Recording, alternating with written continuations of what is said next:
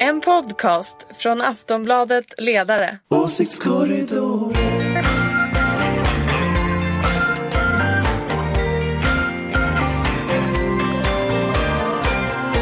Okej, då kör vi då. Välkomna till Åsiktskorridoren. Eh, jösses, hur många gånger har vi gjort det här nu egentligen? Inspelas som vanligt en torsdag. Jag heter Fredrik Virtanen. Ulrika Schenström, Hej, här är jag! kul att du är här. Ja, visst är det? Du är moderat. Ja. Eh, Samar Al, Samar Al Nayer. Naher. Mm. Eh, vän här på ledarredaktionen, socialdemokrat. Mm. Sen har vi Anders Lövberg. Nej, Lindberg. Kul att du är tillbaka. Tillbaka? Har jag varit borta? Nej, kanske du inte har. Det har bara känts så. Eh, jag har tänkt på det här. Jag är ju då i de här sammanhangen på Ulrikas sida. Men jag, jag har även tänkt på riktigt är det Fast så. på allvarligt börjar du faktiskt, tycker jag liksom, du börjar sakta men säkert faktiskt joina lite lätt Ja men jag har sådär. tänkt på det just nu i dagens politiska läge skulle jag rösta, kunna rösta på nästan alla partier från V till eh, V. Centern. Eh, Det skulle du inte alls. jo det skulle jag faktiskt i Nej. dagens, dagens läge. Vilken Jag bekännelse som helt plötsligt kom Alltså, här. har, har jag berättat om när jag hittade, när jag hittade Aftonbladet hade en sån här arkiv med gamla Aftonbladet-tidningar. Då hittade jag en undersökning av Fredrik Virtanen när Fredrik Virtanen röstade på Centern. Ja, nu är jag tillbaka tydligen. nu har det Eh, gått liksom varvet runt. Nu har gått varvet Det måste runt och är tillbaka på Gamla tidningar från 90-talet eller Ja, men alltså, någonting. gränsen går ju idag mellan högerpopulismen så kallade och resten. Liksom. Eh, så ja, ehm, och vad Moderaterna är där är väl det mest spännande då, då för det, det går ju som en klyvs i mitten där kan jag tycka. Eller hur Ulrika? Ja, man kan ju, ja kanske men jag, jag har ju tjatat om det här i flera år i Reformer. den här podden. Kan vi inte bara, jag, jag börjar känna mig, alltså de som lyssnar nu. Det är inte säkert att alla minns de här filmerna, jag minns dem inte heller. Men på 60-talet så producerades det em, de här Pink Panther, Rosa Pantern-filmerna med Peter Sellers. Han har en chef i den där serien, i de där filmerna som heter Ja, nu kommer jag faktiskt inte ens ihåg vad han heter. Dreyfus heter han. Dreyfus, han tar nästan livet av sig hela tiden för att ha en sån klåpare till polis och tar nästan in på sinnessjukhus. Jag börjar känna Dreyfus syndrom. Jag börjar känna sådär, Sen varför är det så förfärligt svårt att förstå att om man får fler i arbete så stärker det ekonomin som betalar vår välfärd. Kan vi inte bara liksom komma överens om att vi gör lite reformer nu? Så känner Vad jag. var det jag sa? Vad var det jag sa? Ja, det är klart det är reformer men jag vet inte jag. Ja, var det val idag och Fi hade 3,9% skulle jag rösta på Fi. Det är vad jag tror. Så är det just nu. Men det kan, allting, kan, allting kan förändras. Tror inte jag. Vem vet, kanske kommer sossarna rycka upp sig. Det är klart. Reformer. Alla kommer rycka upp sig. trevligt. Det här kommer lösa Men, sig. men, Solen men, kommer trend, gå upp imorgon men, men också. trenden är ju att S måste ju göra någonting som är rätt med tanke på konsti- eh, Konjunkturinstitutets rapport. Eh, Men S gör ganska mycket rätt som tror jag. ser Alltså, att hushållen ser positivt på framtiden och sådär. Så att eh, men- någonting måste de göra rätt i regeringen. Alltså jag, jag tror att regeringen gör rätt många saker rätt. Eh, inte bara för att jag är partisk, vilket jag också är. Men jag, jag, jag tror faktiskt att man gör rätt. Och jag tror att dels det här fokuset att under de första åren fokusera väldigt mycket på att fixa politiken och inte så mycket på liksom det här retoriska bråket. Och där kan man ju klaga på att de inte har kommunicerat. Men de har ju, alltså ekonomin går väldigt bra. Det byggs mer än tidigare. Det kommer fler människor i arbete. Eh, räntorna är ju fortfarande negativa. Ja, ja, ja, Alltså, du men har liksom ändå ska vi ja, men jag vet att det ständigt låter lyssna fånigt. på någonting Jag som vet. heter människors oro. Trots allt det här. men människors om- oro. Ja visst, visst. Men vi, vi kan lyssna på den också ibland. Men vi kan också fundera på att så, inte vara subjektiv utan titta på det objektiva. Och då i det objektiva så ser vi att det går ju ganska bra för Sverige. Problemet är att det inte går bra för hela landet. Nej. Men, men där tror jag ju Nej. att de här människornas oro-människorna som håller på just nu eh, Alltså jag tror, de, det är inte så säkert att de är rätt ute om ett år. Det kan mycket väl vara så att, att det, det faktiskt Idag är vi positiva i Nej men det kan faktiskt vara så att Ja. saker har gått ganska bra. Det Så, att, så, att, så jag tror ju någonstans ändå att det finns i den här strategin som den rödgröna regeringen har så finns det ändå liksom i och med att politiken funkar så kommer det nog att betala sig till slut. Och där tror Ja, jag vi får, vi där får tror jag se att men alltså Moderaterna det lite får, man får väl bara, skulle bara kunna konstatera byta och vara att om man positiva. tittar på ekonomin så är det ju någonting de gör som är rätt. Så får vi se om, om, om vad, varför det, vad det är de gör rätt eller om det är så att de andra inte gör Men rätt. folk, det, det här är väl problemet. Det, det är ju inte ekonomin som är problemet för, hos någon. Det, det är ju, nu pratar vi återigen om den här gallertandskalan, eller hur? Pe- alla har pengar, det är inte det som är viktigt därför.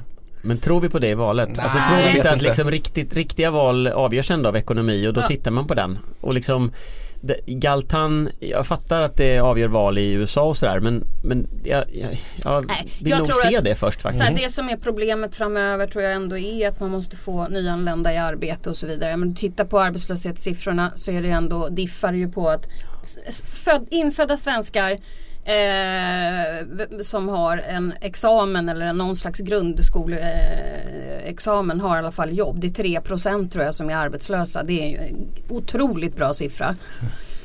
Eh, medan det är 33% på, på folk som är inte födda i Sverige. Så det, är, det är en otrolig skillnad och det kanske har någonting med stad och land att göra. Det vet inte jag. Ja, Men det finns vi- vi- inkomstskillnader väldigt stora här. Eftersom vi är där eh, och pratar om det redan så snackar vi lite om det. För det har, DN har ju skrivit mycket i veckan om skillnaden mellan stad och land. Eh, jag trodde att den där var lite överspelad men det kanske det inte är. För jag tycker det där har vi talat om i många år.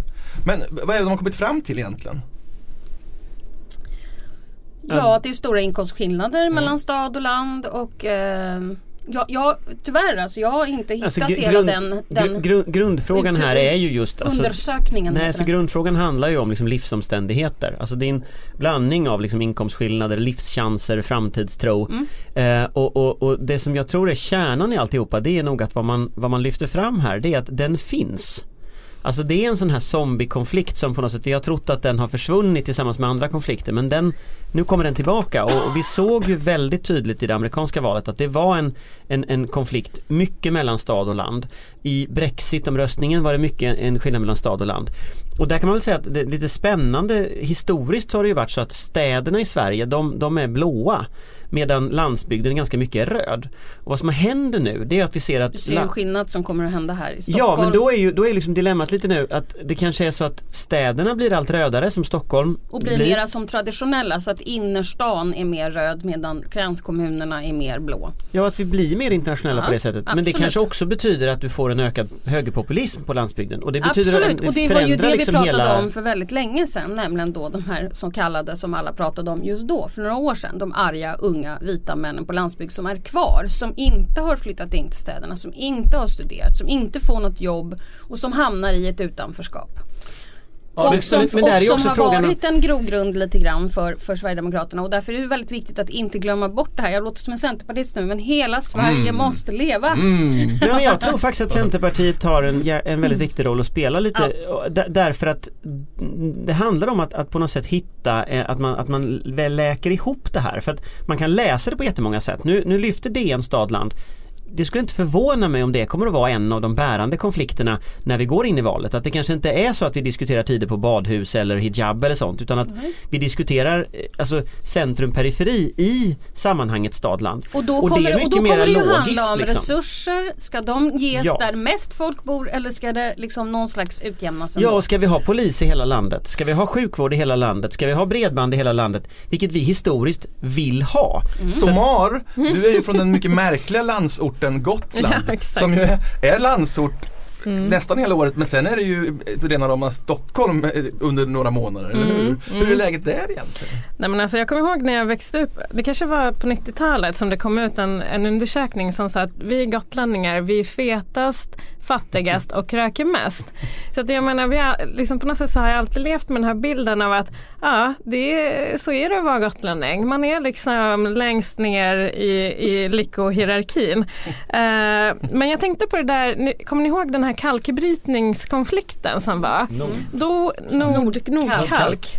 Eh, Den väckte ju den här konflikten mellan elit och vanligt folk för att det blev en konflikt mellan de som vill värna miljön och de som vill ha jobben här och nu.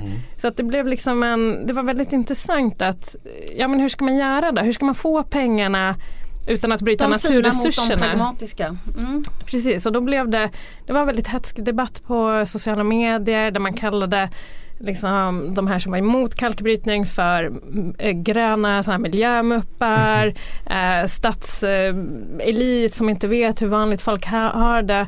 Och det tenderar att bli lite antifeministiskt, lite rasistiskt och lite så här, eh, någon sorts ja, elitförakt. Så jag är väldigt orolig liksom, när det kommer till kritan så väcks det ju någon sorts så vreda mot allt det korrekta som de kallar det för. Ja, men det där är väl eh, det är väl exakt det vi pratar om, det är ett mikro, mikroexempel på makroläget. Eh, men var det då så att eh, eh, Men problemet är, får jag bara säga en annan sak? Eh, Alltså, det- som händer är att under flera år till exempel så har ju massa så företag, de som tjänar mest, de är etablerade i Stockholm. Men de, tjän, de är där på somrarna i Visby och drar in de stora pengarna och sen är de inte etablerade där. Men det är inte de man tittar på utan man tittar liksom på sådana här konflikter om här och nu naturresurser, bryt kalk, Eh, och så blir det så här, men stockholmare, då blev det, väcktes det till liv den här Stockholms landsbygdskonflikten. Men i, egentligen har det alltid funnits där. Det är bara det att den, folk har aldrig reagerat på det. Är ni med på det? Sådana här Så absolut. klubbar och vad det nu kan vara, restaurangägare som, ja, de har ju alltid varit stockholmare. Ja, det är en märklig Stockholmsenklav det där.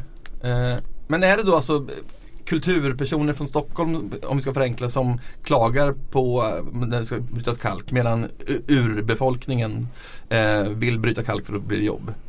Alltså de som inte har utbildning, som fick en möjlighet att under några månader tjäna pengar under den här kalkbrytningen, de fick ju chansen att få ett jobb här. Medan folk som kanske hade mer ekonomiskt okej ställt eller hade jobb, de kunde ha råd, sa man, att klaga på eller bromsa liksom den här kalkbrytningen. Så det blir liksom en konflikt mellan de som har jobb och de som inte har jobb. De som har utbildning och de som inte har utbildning. Så det, ja, jag vet inte. Ja. Mikrokosmos i hela våran, vår tid. Men det, detta är ju faktiskt en, eh, ett jättebra exempel på faktiskt den grogrund som eh, en positiv, till exempel Centerpartiet kan ta. Eh, och det som ett, på ett negativt sätt SD har ju, eh, utnyttjat. Eh, så att ehm, hmm, jag fick en sån här centerförnimmelse här bara. Men det fin, finns det inte också något Det var på rödgrönt? riktigt Ja, men alltså. Jag finns det fick sån här, du inte? vet, det är Centern. Men är Ja. det, finns det inte något så här rödgrönt progressivt ändå i grunden här där Centerpartiet egentligen har hamnat lite på fel sida blockgränsen även om de nu är nyliberaler och galna på andra sätt så, så i den där typen av frågor ga- Du skulle inte använda ett sånt där språkbruk. Nej det ska jag inte göra, förlåt mig. Jag, jag, jag ska inte, Men vi har ju för fan slutat. Ja men jag ska inte använda den. 1-0 till, till, till, till Ulrika. Men, men jag, jag tänker att andra typer av frågor så är de ju naturligtvis väldigt, väldigt eh, liksom långt från en, en någon slags allmänt rödgrön eh, mittfåra. Men när det gäller just den här typen av utvecklingsfrågor, få med människor, då går egentligen den stora konflikten, den går mellan Moderaterna och Centerpartiet. Och man kan tänka sig när Ardalan nu skulle sitta och förhandla mellan alla dessa olika grupper. Alltså det måste ju vara som att försöka medla i någon, någon, något krig någonstans. Alltså för det, det här tyck, de tycker, de har ju ingenting gemensamt liksom. Eh, på något sätt decentralisering och centralisering blir det ju här då. Eh, och det, har, det går ju igenom fler frågor. Det regionfrågan som ju verkar ha, den stöp väl igår tror jag. Eh, men liksom det går ju igenom fler och fler frågor där. Så DN kanske är någonting på spåren som vi har liksom missat. Region, regionfrågan annars tycker jag ju, nu kanske inte vi ska prata om den idag men, men, men- men min, min väldigt pragmatiska hållning till regionfrågan är att jag skulle aldrig vilja vara den som leder ett parti oavsett vilket parti när den här omorganisationen ska göras. Kan ni tänka er något värre bråk på listor, provval och Oj, bara så här, du får inte vara kommunalråd i den här kommunen längre för den, fi- du, För den du, finns inte. längre för du är där nu va? Du vet vilket liv Så det kanske var lika bra att det blev så här, att ingenting hände då? Ja, i alla fall två, ett och ett halvt år före ett val när det jag är för stordrift. provval Jag tror, man ska, 2017 jag, tror, för alla. nej, men jag tror man ska ha stordrift. Ja, men Mer stordrift Ja men du hör hur jobbigt det blir för Ja det partisekreterare är väldigt synd. Det jag tycker det är så synd om partisekreteraren. Ja, nu tycker vi synd om partisekreterarna en stund. Ja, okej, ska vi gå vidare till Jo, jo jag såg en grej i veckan, jag, jag fattade Göran Persson Mm. På Aftonbladets etta ser ut som att om spriten står det med, bara sprit, är han, Han var med i en podd. Jaha, så han är inte själv alkoholist? Nej, Nej. nej. han pratade ut om sina ungdomsfyllor. Men då måste jag ju säga att då tycker jag Aftonbladet la ju fram det som att Ja men det att, säljer Ja ju. men vad vi Det är ju det ni håller på med här. Ja, det Säljer måste vi en göra. tidning. tycker jag du är lite o, eh, okollegial här Däremot så Fredrik. kan vi ju gärna prata om Göran Persson Ja det vill du Ja. Ja. Ja, men det är så intressant att han pratar, att, han pratar just om, eh, är- den kallas då för Fylla-podden. Eh, där han pratar liksom om alkohol. Nej men det är, För att öka måttlighet i, för alkohol. En ironisk namn tydligen Ja. Ja, strunt i det men i alla fall, men det, är ju så, det, det finns så mycket symbolik med Göran Persson i det här fallet. Men han, är, han är ju, lever han fortfarande med före detta Systembolag, Systembolag, Ja, så det är Anita Anita Sten, Sten, ja. ja, absolut. Mm. Eh, och, och han liksom eh, personifierar liksom höga skatter register och system och kontroll och hela den grejen. Så att när, han, när han säger någonting om alkohol sådär, då, ja, då lyssnar man. Ja, men det, jo men det gjorde jag. jag, jag, jag, Men inte jag, annars. Men alltså jag tycker Jag ändå han måste ju få artikeln. osannolikt många förfrågningar att göra saker. Ni vet eh, Ja. hålla tal hit och dit, eh, komma till den och den podden, göra personporträtt hit eller dit. Och han tackar ja till Men det jäkligt fint. Jag tycker det är så bra. Ja, Det är så. Varför gör han det? Varför gör han det tror ni? Därför att jag tror att han tycker att det är roligt. Ja, men jag såg ju någonting faktiskt att han hade sett väldigt många gå ner sig i missbruk och han tycker väl att det är ett problem och det är det ju också så då valde han att vara med där. absolut. Bra, återigen Men alltså man blir ju glad, alltså. alltså jag blir ju glad varje gång jag hör Göran Perssons röst alltså. Ja. man, man hör ju det här, man blir så här lycklig och tänker Ja. att åh vad fint det var förr Fan. Är det jag som är gammal? Jag vet Nej, jag inte. gillar ju också Per, jag, jag, Men jag jag gillar ju honom att jag tycker han är rolig. Ja men han jag är vet, det är ju rolig! aldrig någon som och så tänker man så här, så tittar man liksom på de här politikerna vi har idag och så tänker man så här, ja Göran Persson. Göran Persson Men är det inte så med alla politiker eller liksom statsministrar vi har haft? Alltså man, man, eh, man ropar alltid snälla kom tillbaka när de har Men avgått. tänk er, bara, Absolut. tänk er bara att få lyssna på en partiledardebatt Ja, men- mellan Göran Persson och Carl Bildt. Men Det jag där menar, är ju en titta, hit på Youtube ja, men titta på, eh, till och med Fredrik Reinfeldt ropar vi ut från höger till vänster snälla kom tillbaka. Ja. Så jag menar, det är ju en, det är en han, tendens. Då, hade till och med jag kunnat tänka mig att rösta på M om han var partiledare nu och fört Mm. den politiken. Det hade han inte gjort då. Han har väl också kanske Det där har jag skrivit på Twitter, Alltså den då här, folk jag kom, det är så här lite Fredrik Virtanen kommer ut ur garderoben-podden. Det är så underliga tider just nu så man måste faktiskt Ja, men det är tänka utanför Ja, det är bra. boxen. Det, är det är bra, faktiskt helt vrickat, så sitter man och saknar Fredrik Reinfeldt Ja. liksom. Hur sjutton gick det här till? Ja, hur fan gick det till? Ehm, men, ja, allt Sluta skratta Men det är väldigt roligt att se er så här. eh, poliskrisen måste vi prata om. Jag, jag, jag har bara hört att Eliasson sitter löst och att det är mycket problem med upp, med brott som inte utreds och eh, missnöje inom Alltså det känns ju poliskåren. spontant som att brott som inte utreds och missnöje inom poliskåren är ett ganska stort problem om man är polischef. Mm. Men eh, Är inte Så typ är det ju men jag tror fortfarande inte, vi har pratat om det någon gång tidigare. Jag tror fortfarande inte att det just är eh, Eliasson som är det stora problemet utan det är ju eh, systemet eller den här nya polisorganisationen. det är någonting annat som är fel och framförallt så är det ju frånvaron av integrationsinsatser under decennier som naturligtvis ligger bakom. Det är ju inte så att eh, brottsligheten går ner utan ökar ju. Och jag menar han kan ju inte göra någonting åt det om inte han har de resurser han behöver och den organisation Fast den han behöver. ökar väl egentligen inte, alltså man tittar på så här, alla, alla det är såna annan typ av brottslighet. Jo fast alla sådana här våldsamma brott och sånt där det går ju ner och liksom Man sitter ju på något sätt i någon sån här Alltså det, det är något konstigt här för att upplevelsen av otrygghet går upp Samtidigt som antalet brott faktiskt går ner Jo, men varje dag är det ju någon som blir skjuten någonstans. Jo exakt men det är ju inte något statistiskt samband och- nej, men, nej fine men, men, men så är det ju. Men sen är det ju många som vittnar om att man ringer till polisen och berättar att någon har stulit ens plånbok och de liksom Jaha, Vad ska vi göra åt vad ska det? vi göra åt men är det det? inte så också att Ja men det är lite, det är lite Jo, men så sådär, är man det vill ju ändå kunna ringa till polisen och, och, och, och, och, och så får de faktiskt springa efter den dåliga banditen och ta Men det. är det inte så att anmälningsfrekvensen har ökat väldigt mycket? Det, det skulle ju kunna hänga ihop med det som jag vägrar tro på vanligtvis men högerns argument om lättkränkthet och så vidare. Att Men det där- ändå finns någonting ni har rätt i där, i detta trams, är att folk anmäler varenda liten grej Det är nu för tiden. typiskt lättkränkt och Men där hänger Ja, det det ihop också med stad och land eh, skulle jag bubbla, säga. va? Men där hänger det ihop med stad och land därför att många på landsbygden eh, eller många poliskontor har ju faktiskt stängt ner ute i landsbygden och det är ett jätteallvarligt problem. Så vi har ju väldigt lätt för att peka på förorten och integrationen och så vidare. Men, men landsbygden upplever ju nästan exakt samma sak. Alltså att man ringer till polisen och så tar det två timmar om ens det till polisen kommer fram eller ring någon annan, något annat kontor. Jag menar vi hörde ju i somras om ett fall där där en ung tjej eh, anmälde att en, att en man hade dragit en pistol och hotat. Eh, kommer ni ihåg det? Och så ringde hon polisen och fick höra att eh, nej det finns ingen polis närmaste milen. Eh, jag menar så, så kan det ju inte vara. Då, va, va, hur kan man då öka sin tillit till polisen som Nej, inte men det är finns? så de har. Jag menar min man, jag har tjatat om också, kommer från Årgäng. Vi upplever det här hela tiden. Det är liksom, finns ingen polis. Nej, så det och finns sen så ingen gör polis i de rån precis vid gränsen. Är det ju rån då som händer i eftersom det är sådana här stora Norgehandelscenter. Och du vet, det går inte snabbt. Mm. Så finns det, polisen har övergivit liksom många, förorter och många landsbygder. Så att det, det, är, Och det är det är ett problem. och då ökar ju otryggheten. så är det ju så att jag bor ju i stadsdelen där det är mest brott nästan i hela Sverige. Så jag vill att polisen ska vara kvar där också. Alltså Men Södermalm. vad är det för typ av brott? Ja, det är väl mycket krogrelaterade brott eh, gissar jag. jo men eh, Stureplan är ju det mest farligaste i hela Ja, landet. det kan jag tänka mig. Ja, alldeles nyss igår var Kent Ekeroth i slagsmål förresten. Har ni läst det? Vem? Ja, Kent. Ekeroth. Han fick en... Igen? Ja, han tryckte till någon här igår. Mm. Så är det polisanmält och sen Men herrejösses alltså, vad är det? Ja, Han okej. verkar ha kort stubin. Mm. Så att säga.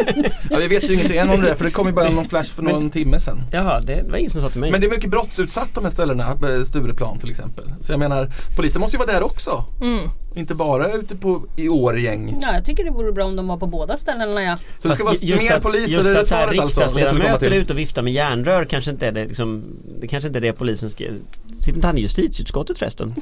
Jo men det var ingen järnrör den här gången. Det var ett vanligt Nej, det var Vad stör du att ingen har berättat det här för Ja, jag blir dig? så störd för det är ingen som har sagt någonting Jag vet inte vad det handlar Men jag och många andra vill ju såklart att polisen ska fungera men människor som bär vapen och liksom ska vara lagens förlängda arm, man vill ju att de ska ha bra arbetsmiljö, bra lön och man ska kunna lita på dem. Vi- Jag vill att det ska vara de bästa som blir poliser. Eh, Så det här är inte bra för någon att polisen inte fungerar och att poliskåren är missnöjda. Okej men kan det bli så att det blir ändå, ett- man måste ändå i politikens värld har jag lärt mig, man måste offra någon för att det ska se bra ut. Så kan det bli Eliasson, vänta lite nu, vi tar det Mm. snart. Kan det bli, måste Eliasson, är det han som kommer få bära hundhuvudet för att eh, det här ska se bra ut? jag, jag, tror att, jag tror att så här, vi, vi, vi skrev redan för flera månader sedan att han, han har nog ungefär till årsskiftet på sig Mm. att få ordning på det och då handlar det inte, då handlar det inte bara om liksom de här praktiska sakerna som att liksom vända utvecklingen utan det handlar också om att skapa en känsla av att liksom man har kontroll på organisationen. Och det kanske är orättvist att han gick in liksom i ett, ett, om, ett väldigt omstruktureringsskifte och liksom, det kanske inte är en rättvis kritik alls. Men problemet är att polisen måste på någon punkt faktiskt fungera. Och då blir det ju liksom ett dilemma att ledningen hela tiden är ifrågasatt, att man liksom inte kommer ur den här negativa spiralen.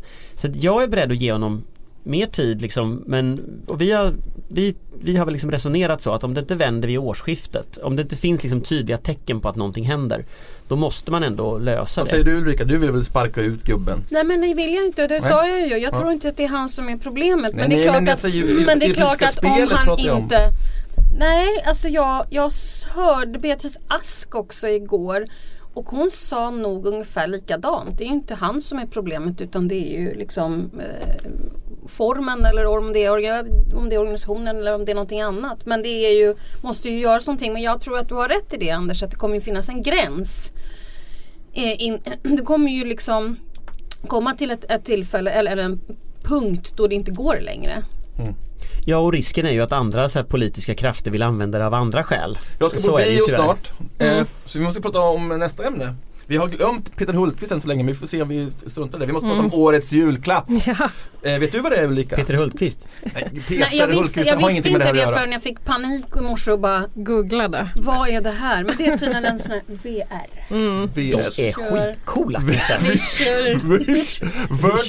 reality. Virtual reality heter det! Visual. Alltså det här är Alltså, faktiskt en helt så bra på det här absurd grej. teknik.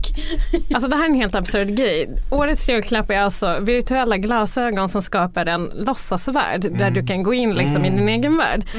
Och det finns framförallt två saker att säga om det här. Det ena är det här jävla överflödssamhället. Alltså det, det här är inte hälsosamt att, att vi liksom varje år uppmanas det här är årets grej som du måste köpa. Så upprepa efter mig. Ställ dig frågan när du står där i affären. Behöver jag verkligen den här prylen som kommer att börja samla damm från och med Men nu har februari? jag kommit på något som vi skulle kunna ge oss själva i julklapp. Ni vet ordförande Persson. Ni vet serien som Erik Fichtelius Ja. gjorde. Mm. Tänk om man kunde få se den och liksom vara med. Förstår ni? Men du verkar inte ha hört ett ord jag- av vad Samar sa Nej men en annan grej, får jag bara säga en till grej? Mm. Det här är också varför jag tycker det här är absurt. Men, men jag tänker så här, är den verkliga världen så illa idag? Att vi liksom måste dra, dra oss undan ännu mer. Och jag tänker framförallt på alla nyanlända. Alltså tänk alla nyinvandrare som kommer till Sverige. Och eh, kommer till ett land där det, liksom, det är inte så jävla lätt. Här skaffar du inte vänner genom att ringa på hos grannen och bara hej hej kan vi umgås? Nej, Utan fan. här får man lära sig att ska du ha en kompis då får du gå till en kompisförmedling. Och så börjar vi liksom med årets julklapp med virtuella glasögon.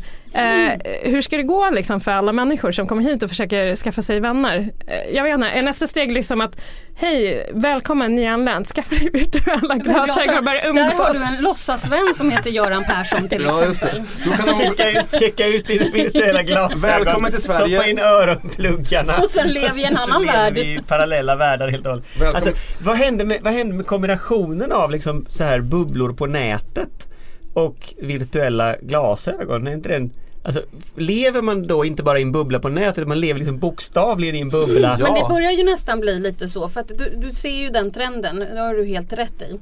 Den här trenden att livet går ju på som vanligt, eller hur? Och sen har vi den här showen som vi alla följer hela dagarna på våra telefoner. Det är liksom showen. Nu ska vi till slut, nu ska vi gå in totalt i showen. Men nu kan vi äntligen välja vilken. Det är ju det. Ja, och du Men är inte risken ganska stor, en precis det som Somar säger, men är inte risken Jag ganska skulle stor att som mig- säger att, att vi väljer bort varandra då? Så då lever vi liksom så här totalt helt Ja, jävla men nu har vi i alla fall separata. tittat på showen tillsammans men nu går vi in i liksom bås. Ja men om vi backar Kan man muta liksom andra då, användare för de där virtuella glasögonen så man slipper se dem? Kan vi blocka Hanif? Bali även i VR-världen? Nej förlåt. Eh,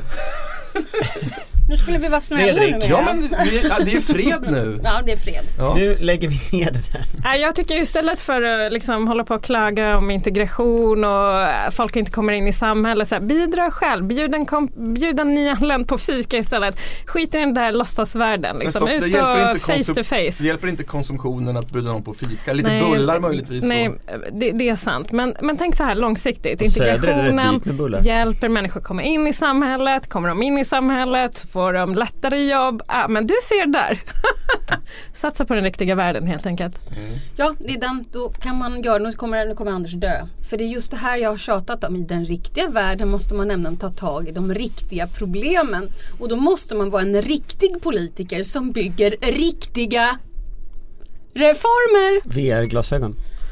Men jag allvarligt tänker, jag talat, tänker kommer man att bli lika beroende av de här VR-glasögonen som man är av sin iPad? Så att liksom folk kommer att sitta så här dygnet runt med VR-glasögon och liksom titta. Ja, om ett antal år. De är inte tillräckligt eh, skarp, eh, bra än tror jag. Är det någon av er som har provat dem där? Jag, så, Ja, ja, jag har stått längst upp på Himalaya och fick svindel. Det var jävligt coolt. Riktigt coolt. I- är det. eh, ser Men ser det ut som att man är på Himalaya Kan alltså? du ge det på? Det var jätteläskigt. Det var ju oba- och det här var ju ändå bara Himalaya. Jag tror det var Himalaya. Det var, en, Det var berg. Ja, berg och högt var det. Så varför skulle det vara något annat än Himalaya?